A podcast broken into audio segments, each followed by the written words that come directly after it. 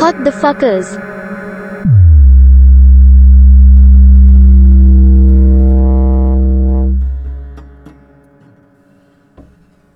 Okay, welcome everybody.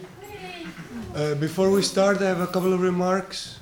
Uh, first of all, don't be fooled by the microphones, they're just for show. Uh, uh, about how we'll proceed today is uh, we, I, I, after I finish the introduction, uh, we have our speakers, first Pancha and then a bit of a tandem between uh, Moma and Ruzi. Uh, then we have a break uh, and then we will come back and maybe split into groups and talk about certain questions that might or might not arise from the speak uh, from the talks. So uh, the context of this group is uh, struggles slash insurrections against neoliberalism, and today's topic is uh, the, are the recent uprisings in Iran in the context of the Iranian Revolution uh, of uh, 1979, with a specific focus on the narratives of anti-imperialism and non-Western paradigms of revolt. Uh, our speakers today are Mama Zare, Zare, Zare, M- Mama Zare, uh, who is a doctoral student in sociology and journalist uh, with a focus in social movements against neoliberalism in the global south. Uh, Ruzi Amiri, who is uh, an activist and former student, and co-moderating with me Pancha Vera, who is a poet and performer. Uh, as I understand, her focus will be uh, to make some remarks on different assessments of revolts that fall outside the Western paradigm, in the example of an article written by Foucault in uh, 1978, and the topic of the a bit conversation between uh, Ruzi and uh, Moma will be uh, regarding the history of Iran, and as I understand it, Ruzi will have uh, more focus on like event events, and more and more on discursive history, ideology, like what how it was presented, how it was talked about. Well, yeah, first, um, yeah, I wanted to make like this like um, kind of well as short as possible, I guess. these like short remarks on this article that Foucault wrote in the 70s regarding the um, Iranian Revolution, because I thought that it was like it condensed a lot of many problems that are really important, like idealization of otherness, uh, a certain kind of anti-Western politics, and so on. Um, I'm gonna be reading uh, this, so I'm sorry for that. It might make it like kind of boring, but yeah. Um, in the preface to the first German edition of Das Kapital from 1867, Marx wrote that the country, the quotation that is there, the country that is more developed industrially only shows to the less developed the image of its own future. So the end is already clear.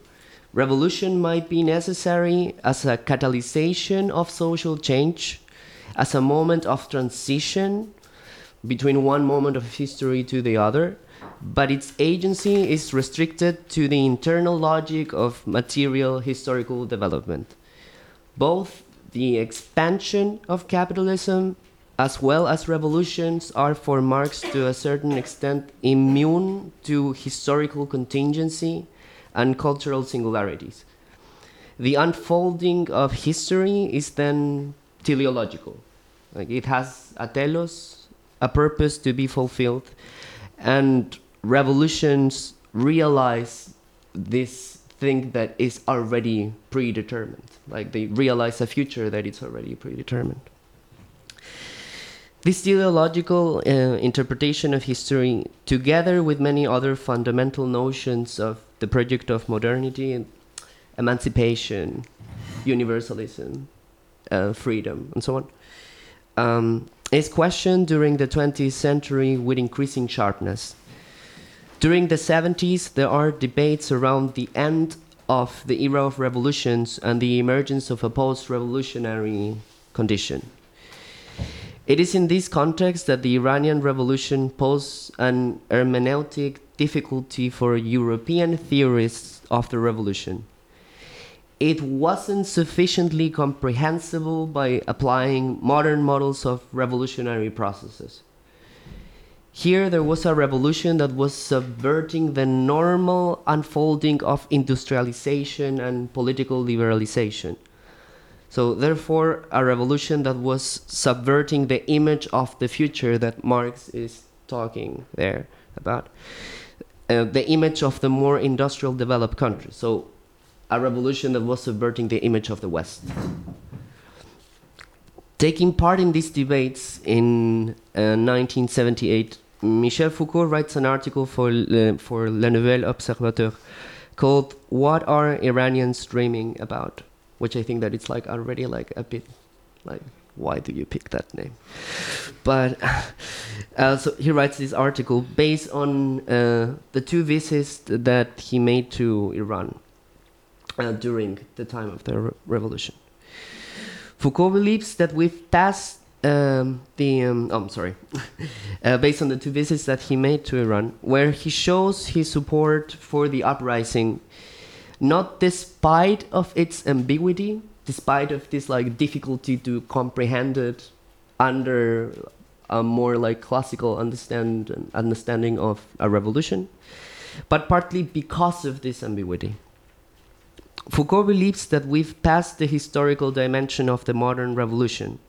And in accordance with this position, in his article, he doesn't focus on the transitional dynamics of the revolt from one pre revolutionary uh, moment to a post revolutionary moment. Um, but uh, yeah. So he doesn't focus on these like transitional dynamics of the revolution, but he's rather interested in the uprising as an event capable of breaking the constraints of what is meant to be possible. So the uprising as an opening to new experiences, to unforeseen novelty. So like revolution for the sake of the revolution, could like somebody could say. Um, here it's important to see that he's thinking along the lines of his rejection of modernity. His conviction that enlightenment rationality has not closed the gate of unknown possibilities for human societies. And this explains his problematic enthusiasm for the idea of an Islamic government. Uh, next quote. Um, this is this is from the article. Uh, he writes. It's a long foreseen split taking place within the opposition to the Shah. The politicians of the opposition try to be reassuring. It is good, they say. At the moment, we are rallying to Khomeini. But once the dictatorship is abolished, all this mist will dissipate. Authentic politics will take command, and we will soon forget the old preacher. So he's like quoting what he was hearing from uh, polit- some some politicians in the opposition in Iran, people he talked with. But then uh, Foucault dismisses the approach of these politicians under quotations for supposedly not understanding that what they think to be authentic politics is a colonial apparatus imposing an homogenization of singular experiences, a modernization in the sense of a westernization that presents itself as both universal and unavoidable. Like again, how Marx was saying, the the in the more developed countries, what they show is the image of the of the future for the less developed countries. Like we're all going to the same place, no matter where we are, because cultural singularities don't have any role in this. For Foucault, um, uh, the next. uh, for Foucault, the Iranian Revolution disrupts this conception of the political. It implies the introduction of a spiritual dimension into political life in order that it would not be, as always, the obstacle to spirituality, but rather its receptacle, its opportunity, and its ferment. Well, here, Foucault is not referring so much to the religious characteristics of the revolution, but highlighting the ultimately mysterious experience of revolt and transcendence. He condenses this in the formula political spirituality that he mentions a few times in the, in the article and also in other texts. Um, and yeah, nobody can really explain what happens that suddenly somebody is transformed from inside to reach a point that transcends fear. Without transcending fear, revolutions cannot take place. So and and here I think that it's like one of one of one of the biggest problems with the text is that um, when Foucault talks about uh, this introduction of a spiritual dimension, uh, he's not talking about something inherently specific to the Iranian Revolution. Um, but then, precisely uh, in his analysis, uh, he himself seems to go way too easily from the notion of political spirituality to the notion of an Islamic government. Like, we could use what he was saying about political spirituality and apply it to other moments like how this spiritual dimension is important in other kinds of revolts that are not necessarily led by the kind of sensitivities that the Iranian Revolution was. But he's not making that point clear. So then it seems that this spiritual dimension is actually Islam as such. Uh, next one. Um, by Islamic government, nobody in Iran means a political regime in which the clerics would have a role of supervision or control. Well, this also explains a lot of how misleaded it was what he was thinking. Um, during his visits to Iran, Foucault will talk with students, professors, and religious authorities and asks them what they understand by Islamic government uh, a utopia, some told me, without any pejorative implication. An ideal, most of them say to me.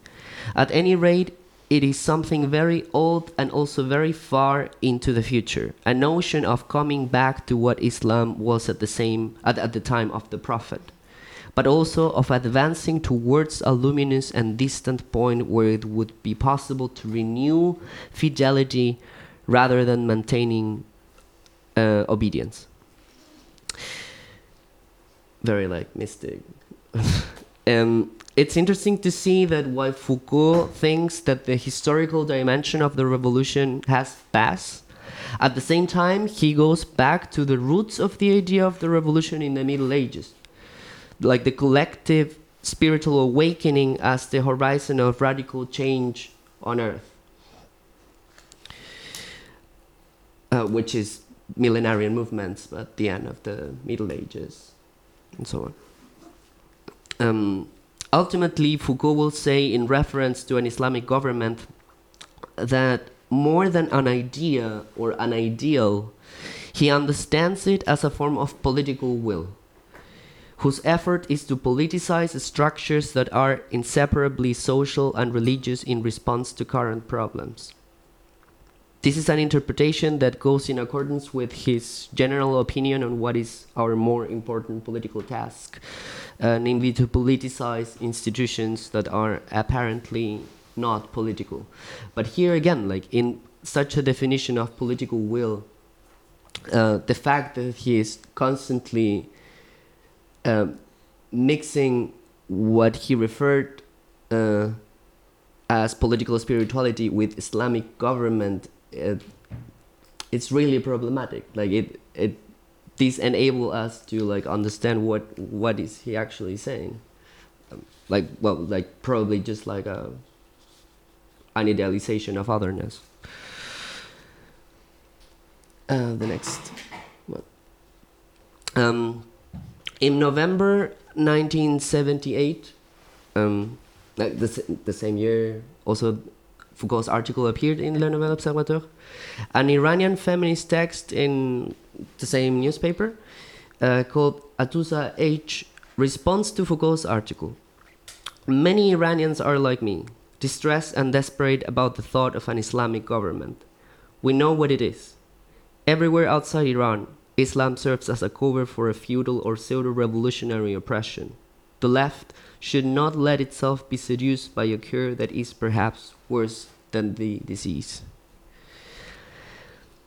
Is the outcome of the Iranian Revolution a proof that a revolutionary process that doesn't try to consciously realize the project of modernity is doomed from the very beginning? If we agree that other revolutions, like the Russian, that did try to realize this project, like that were consciously applying these kind of ideologies, also failed in its attempt to create a society without oppression, then we can also agree that reinforcing the ideals of the Enlightenment and Western rationality is not necessarily a solution. And here, like, we find like the contributions of the colonial theory. And to finish the last quote, this is from uh, Sirin uh, a Syrian Spanish decolonial philosopher. And in an interview, uh, she says it is necessary to transcend modern discourses towards decolonial thinking. We have many civilizations, and it is racist to think that it is only possible to articulate a progressive egalitarian project from a Western society. Mm, thank you.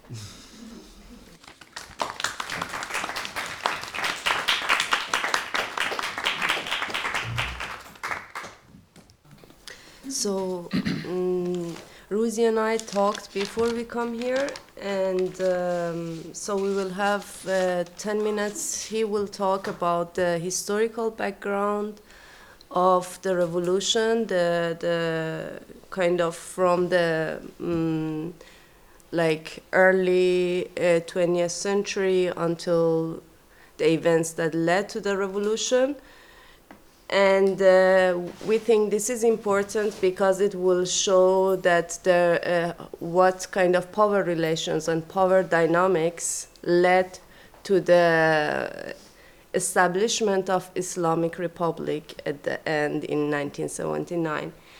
And then I will go back to Foucault, but uh, shortly this time, and um, and say uh, what are exactly the events and the discourses within the Iranian Revolution that were dismissed by Foucault. So, please. okay. Um, I say hello first. Um, in this beautiful paint file that you're seeing, yes, it's paint. and yes, I used it after mm, more than a decade at least. uh,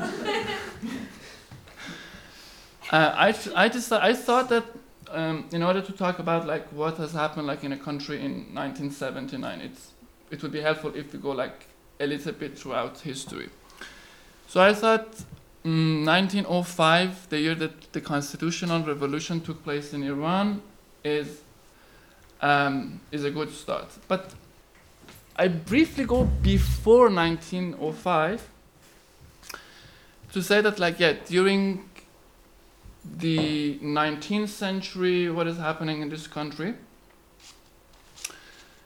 and then I'll mm, give you like some general ideas about why I think like this like sequence of events in a chronological order will be like kind of um, helpful to understand the seven year revolution and um, yeah. So 19th century is probably um, very interesting period in Iran. It's like at the same time that like the country is like facing like enormous animosity with like different like colonial powers like Russia, Russian Empire and the British Empire and like loses like massive like territory like to this two in like three different wars. Um, at the same time, it's like the era which, like the first group of Iranians, they come to Europe mostly to France, so they like get to know, they got to know like this um, different path, let's call it, modernization or whatever that like the European countries are going and they wish for example like for the rule of law in the country. Like why is like the king like the owner of like everything? And there are like a few events which I don't want to go through because then this 10 minutes will expand to 55 uh, but uh, in 1905 there is like a coalition which um, this coalition leads into the constitutional revolution. This is a this this the way of like dividing dividing the iranian society is what I'm gonna do and is what i came to it myself and is probably very not accurate but it's helpful to like just get like a general idea about mm, this country. So i would divide the country into first like the centralized power, the institution of monarchy, and then I will call like the clerics like the Islamists. Of course, there are also like different fractions in like this like Islamist movement. They also like in every single event that you're seeing like a, like different groups of them took like different positions, but um, I will try to address as much as uh, possible. And the th- third group is like the constitutionalists, let's call them. Uh, like the intellectuals, the, stud- the students who went abroad, who came back. Some of them they left the country on exile, like to Turkey or to Egypt. They started like writing like papers, which was back then like pretty uh, pretty like uh, influential in um, um, Iranian society. And everything starts like in a very funny, funny way in Bazaar, but not, not important. Uh, the main reason of like the constitutional revolution was actually to have uh, like a judiciary system, and after that, of course, like it was also like the establishment of uh, of the parliament. During this time, there is a coalition between the constitutionalists and the Islamists against this establishment uh, of monarchies um, which is capable of like turning like this absolute monarchy into like a constitutional monarchy. This coali- this coalition doesn't last long. Of course, you can guess that like uh, the constitutionalists like they push like uh, new ideas like okay let's like for example let's this is a very actually important example for which start like repeats again itself in around 1963 let's like get like the voting rights and like also the the right to be chosen like to women which like islamists like go crazy and mm, completely like ob- objecting like the idea. So there's a like short period like in 1908 of like what Iranians call like the short tyranny which like the next king which was the son of the king who ordered the constitutional revolution and the establishment of um, the parliament uh, he bombs he bombed the parliament and then like there's like 11 months of like civil war and then uh, can we go to the first page and then this guy Sheikh Fazlullah Nuri who was like the number one mujtahid you can call it like imam of Tehran uh, he got executed after the constitutionalists who were mm, like under the siege for like 11 months or so in like the city of Tabriz in the west of Iran. And finally, they managed to uh, break through to Tehran and like uh, mm, the uh, constitutional uh, system. There's today an autobahn in Tehran with his name. So I'll go as fast as possible. So um, there's like a period of like chaos afterwards. Mm, the central power is uh, like very weak. The king is also like a kid, like technically cannot like run the country. In 1917 to 1919, there is like the big famine of Iran, in which like at least like a third of the population die. And next and then this guy, Reza Shah, who is the father of uh, the last king, the Shah, he was back then like an officer. He mm, like staged a coup, became like the war minister. Shortly, like 100 days after, he became like prime minister. And then um, in 1925, he actually pushed for a republic. So this is the time that uh, like there's another clash between like um, the constitutionalists and the Islamists. The Islamists they again like uh, take like great like stand against the idea of like the republic. That's saying like it's like anti-Islam, blah blah blah. And he says, okay, fuck it, I, let, I will be the king. And um, he's a, is I think he and Khomeini are like some of them like two of the most important figures in like um, the 20th century of Iran. He he builds like this new nation state of Iran kind of. He starts like first kind of like probably like copying from like what Ataturk was doing in Turkey, like to cleanse Farsi from like the Arabic word to make like um, also like the tribe societies like they, they were like uh, under pressure by uh, like his rule. He made like he like built like the first like uh, universities railway blah blah blah. And you can guess that he was like very very much like uh, anti-communist. And this is the, like the era which already like the soviet union is existing in the north. And uh, he adds like this article into the constitution to the constitutional of uh, constitutional uh, constitution of Iran that like uh, having like communist beliefs is illegal. So he it was also like kind of like flirting with like the Germans, I would say. Like Germans built like Tehran University, a lot of like railways, blah blah blah, and during like the second war, he didn't support either side. So it he tried to like stay neutral as possible. But in 1940, Iran was invaded by the Allies. So the Brits from the south, uh, the Russians from the north, and uh, in a matter of like 48 hours, Tehran was uh, seized, and he went. Uh, he was sent into exile in mm, South Africa. Yeah, he died there also. And his son came to power. Um, in 1940. It's a uh, interesting period. This period of like 1940 to 1953, um, because like this new king who's like facing, who's like like uh, trying a lot to gain like power. Um, is facing like a society in which like first uh, the hegemony of like the society is um, by the leftist. Of course there's no communist party. It's the people like the people's party Tudeh. Um, uh, quite uh, influential. And then uh, can we go to the next photo? Um, it's uh, the oil nationalization movement led by Mohammad Mossadegh was in the moment that the nationalist oil was the uh, he was an MP from Tehran who introduced like this uh, bill to the uh, to the parliament, and then he became the prime minister. There's a lot to talk about Mossadegh, very like contradicting feelings, so we won't do it because there's how much is from the ten minutes is left.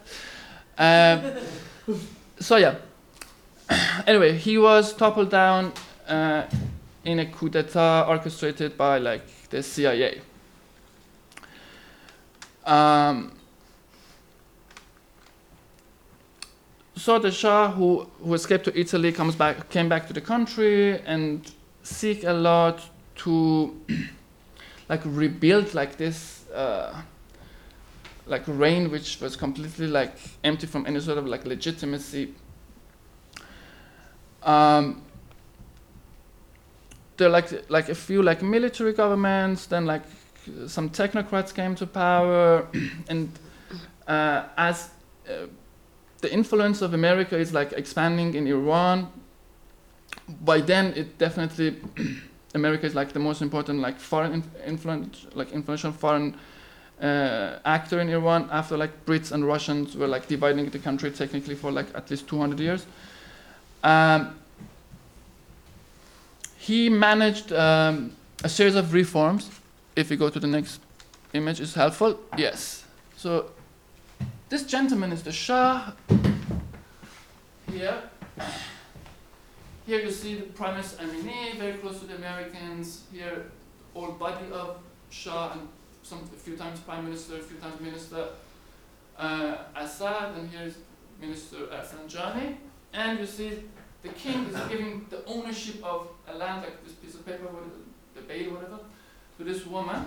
It's a very uh, significant, uh, dramatic change what he does in 63 in what he calls the white revolution, the revolution of the people and the Shah. In which he managed to like rapidly and dramatically uh, enforce a series of like modernization and um, industrialization in the country. So the feudals were forced to sell their land uh, to the state. The state managed, I mean, gathered that money by selling some uh, like lands of themselves, and then they uh, distributed like this lands like to the farmers. You can guess like a, like a massive land was like divided like between like a few farmers, which is technically not enough for the farmers to continue. So, what technically happened, which actually both of my grandparents are uh, qualified in this narration of history, is that okay? These people they sold. Uh, uh, the teeny tiny farms and they went uh, like to bigger cities mostly like in the suburbans trying to like organize like a new life in i don't know like tehran or isfahan or wherever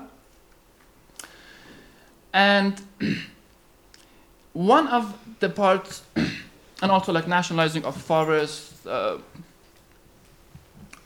uh, the one the, the part that i want to also address which is important is uh, finally uh, he fulfilled that promise of the constitutional revolution and he gave like the um, he allowed women to vote and also to become a candidate for the election which like the islamists specifically ayatollah khomeini the leader of the revolution uh, he went crazy like like he had like a very famous like uh, speech against the shah which led to him like led to like massive like uh, rallies in Tehran and Qom, which is like the Iranian Vatican. I don't know, 200 people or whatever got killed, and then he went to exile till like 10 days before the victory of the revolution in 79. Uh, so, what marks like 60s and 70s is, I mean, beside this like uh, primitive accumulation of capital which happens in, in this uh, during this white revolution and massive uh, industrialization of the country in an unprecedented way um, is also the rise of price of oil in the early 70s after like the embargo that like the arab countries exposed, imposed like to the to the world iran was one of the few countries which continued selling oil and the, the price of oil like skyrocketed and um, he got a lot of cash, a lot of cash, which helped them, helped him not to also not to only have like a very like the most powerful army in the Middle East, but that poor country had like back then in like the 79 the fourth biggest army on planet Earth. Who needs, and he used like this army against like the communists, uh, for example in Oman in Zofar. Don't want to don't want uh, don't want to go that path. So, um, yeah, to finish, uh, to get to the moment of 1979 revolution,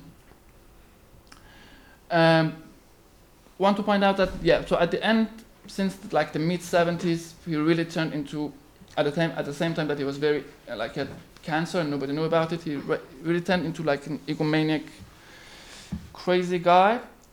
And it is the moment that I would argue that like the revolution takes place when this constitutionalist and this um, uh, Islamist form like a new a, a new coalition against this uh, institution of monarchy, which technically lost his historical like its historical ally, the feudals, by itself Um, and I think that's it, Mama. You can continue. Yeah. Okay, great. Thank you. Oh, I mean, we can clap and then.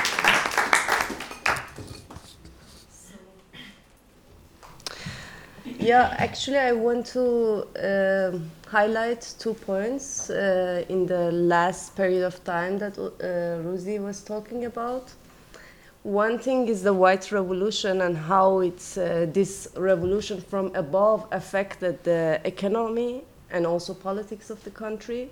So it was totally a up, mm, top-down approach to changing and engineering the society and also the economy.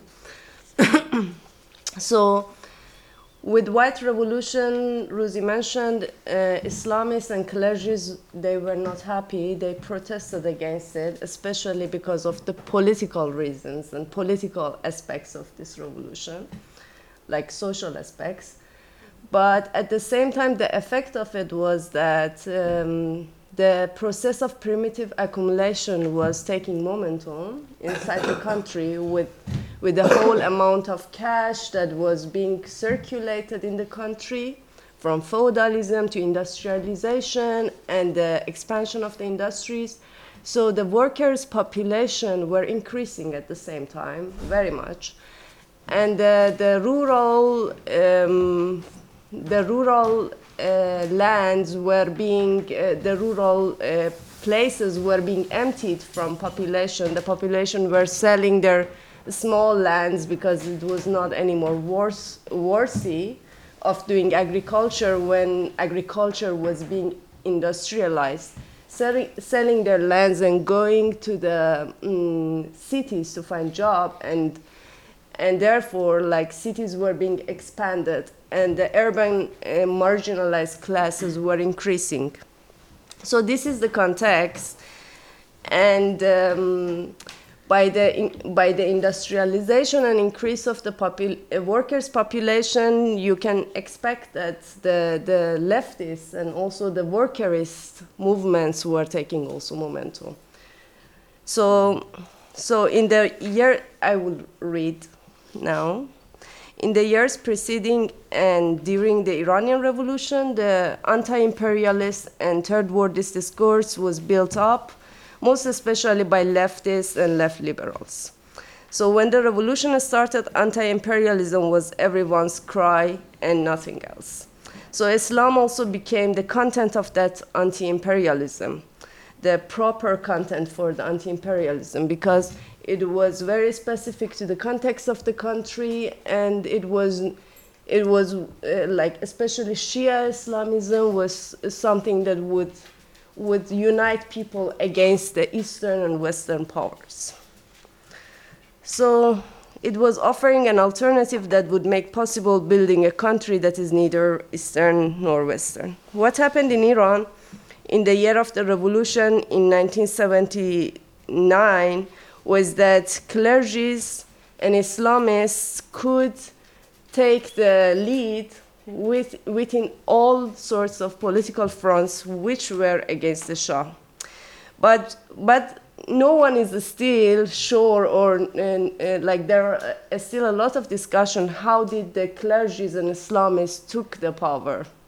So there is also a lot of discussion was the Iranian revolution an Islamic revolution? Mm, should we call it Islamic revolution or should we call it Iranian revolution or what should we even call it? Because like there were all sorts of political powers uh, forces involved in this revolution and Islamists took the lead in the very last instance and then excluded during the years after the, uh, the establishment of the Islamic Republic, excluded all the other forces and executed many of them. So I, I just want to summarize some points that um, we may need them later just uh, to establish some facts to say why the Islamists were, were a powerful force that could exclude other forces in the last instance. First thing is that comparing to other political fronts, Islamists had a relative freedom. Why? Because Shah supported and advised by the United States, was leaving the Islamists relatively free comparing to other political forces. So, especially the leftists. So, the leftists and communists were the main target of the, the uh, Shah regime. And they were leaving the Islamists free, kind of, especially because they were the force that would attack the Islamists and would help the propaganda of the regime against the leftists. So they had a lot of freedom zones to uh, so-called freedom zones to organize themselves. Second, clergies enjoyed their popular network, which were the mosques, like similar to uh, to Christianity, the churches that pop up everywhere. You know, the mosque the same. They were they were increasing also in very small villages. Also, new mosques and new uh, religious centers were being established in the years leading to the revolution. So uh, the mosques were the access points of the Islamists to the population, uh, and it was a very big capital for the Islamists later on when they started to organize themselves. And the third, um, yeah, clergies had their financial network. So they, they had financial sources coming from the, the the Islamic tax. And Islamic tax is amount of money. If you have a, a, a, a capital or, or a, income, you are obliged in Islam to pay, like uh, by religion, to pay like yearly an amount to the clergy that you, you follow, like you obey. So, like there are different forms of Islamic tax. I just summarized it in easy words. So um, they had this source of income which comes from the people, not from any power, which is a very important aspect for, for a movement to organize itself or an institution. Because the money doesn't come from the government, doesn't come from the, uh, the foreign powers, it comes from the people. And uh, lastly, but not least, is very important, and especially it is important uh, when we um, refer to Foucault, to know that inside the Islamic institution itself, the institution of Islam itself, there were a lot of diversity. So between the Islamists as well, this is what Foucault didn't see. That he was amazed by the spirituality, but he didn't see that there, there was an, an institution of Islam that was so much bound in, in its power to the, to the, to the monarchy. And so many of the, the clergies were against the revolution and they had a lot of interest in the status quo. Khomeini himself, along with um, some other clergies, they were the revolutionary faces of that institution. So when the revolution got momentum, inside the institution of Islam, in I mean Shia Islam, also a revolution happened. So the revolution happened in all aspects of the society and also forces involving the revolution.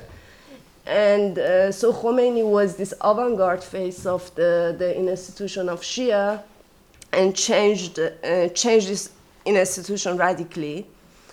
So I would call it modernization of the institution happened at the same time.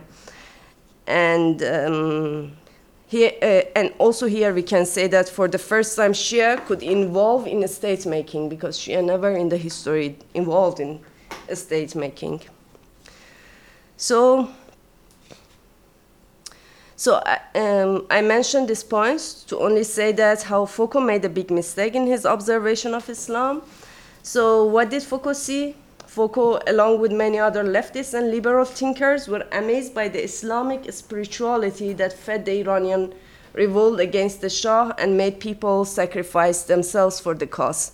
But Foucault didn't see the institution of Islam, how it makes its own subjects. He only saw the Islamist representatives of the revolutionary front. When he talks about the Islamic spirituality, he has no idea of the institutions behind it. Then he indirectly accuses his critics of Islamophobia.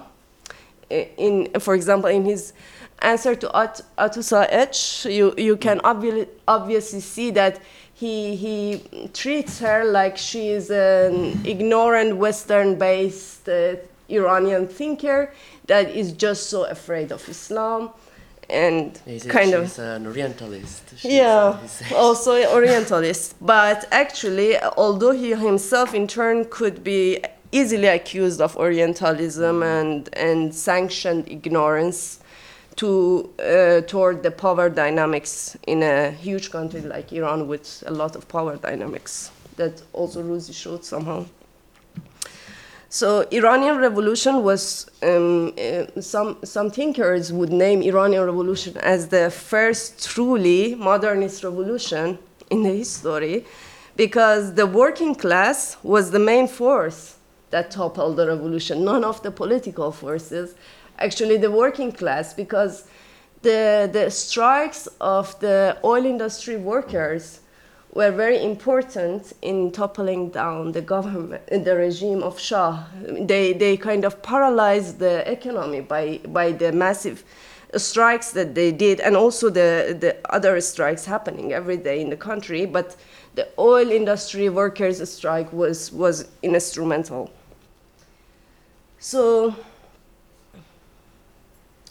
so it did the last blow on the, on the body of the regime, but Foucault described the Iranian revolution as the first postmodern revolution, seeing Islam as more of an important feature of this revolution rather than the presence and force of the working class in there.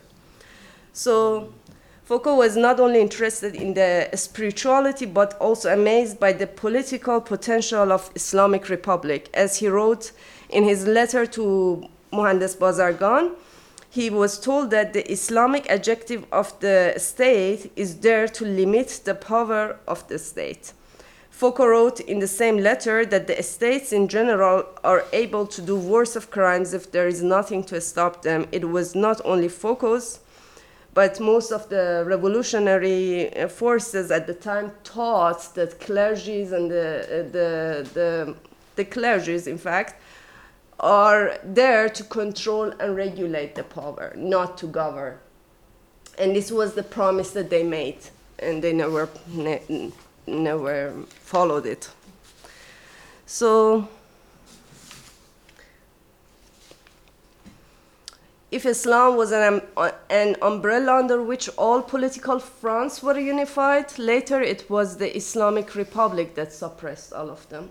That we should really have, really pay attention to. So it was not Islam itself that suppressed all these political forces.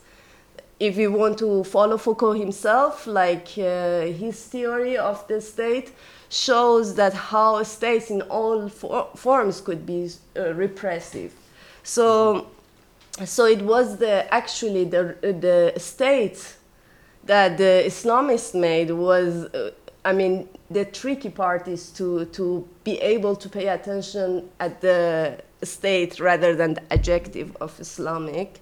Of course, Islamic had played a role, a cover ideology for the state but um, it's really important to see that um, how how the nature of a state itself is repressive. So so yeah, I think that's that's my my my my words for the first parts are done, and. Um, and I think we go and move to the recent developments in Iran. Like, um, you would continue again? Thank you.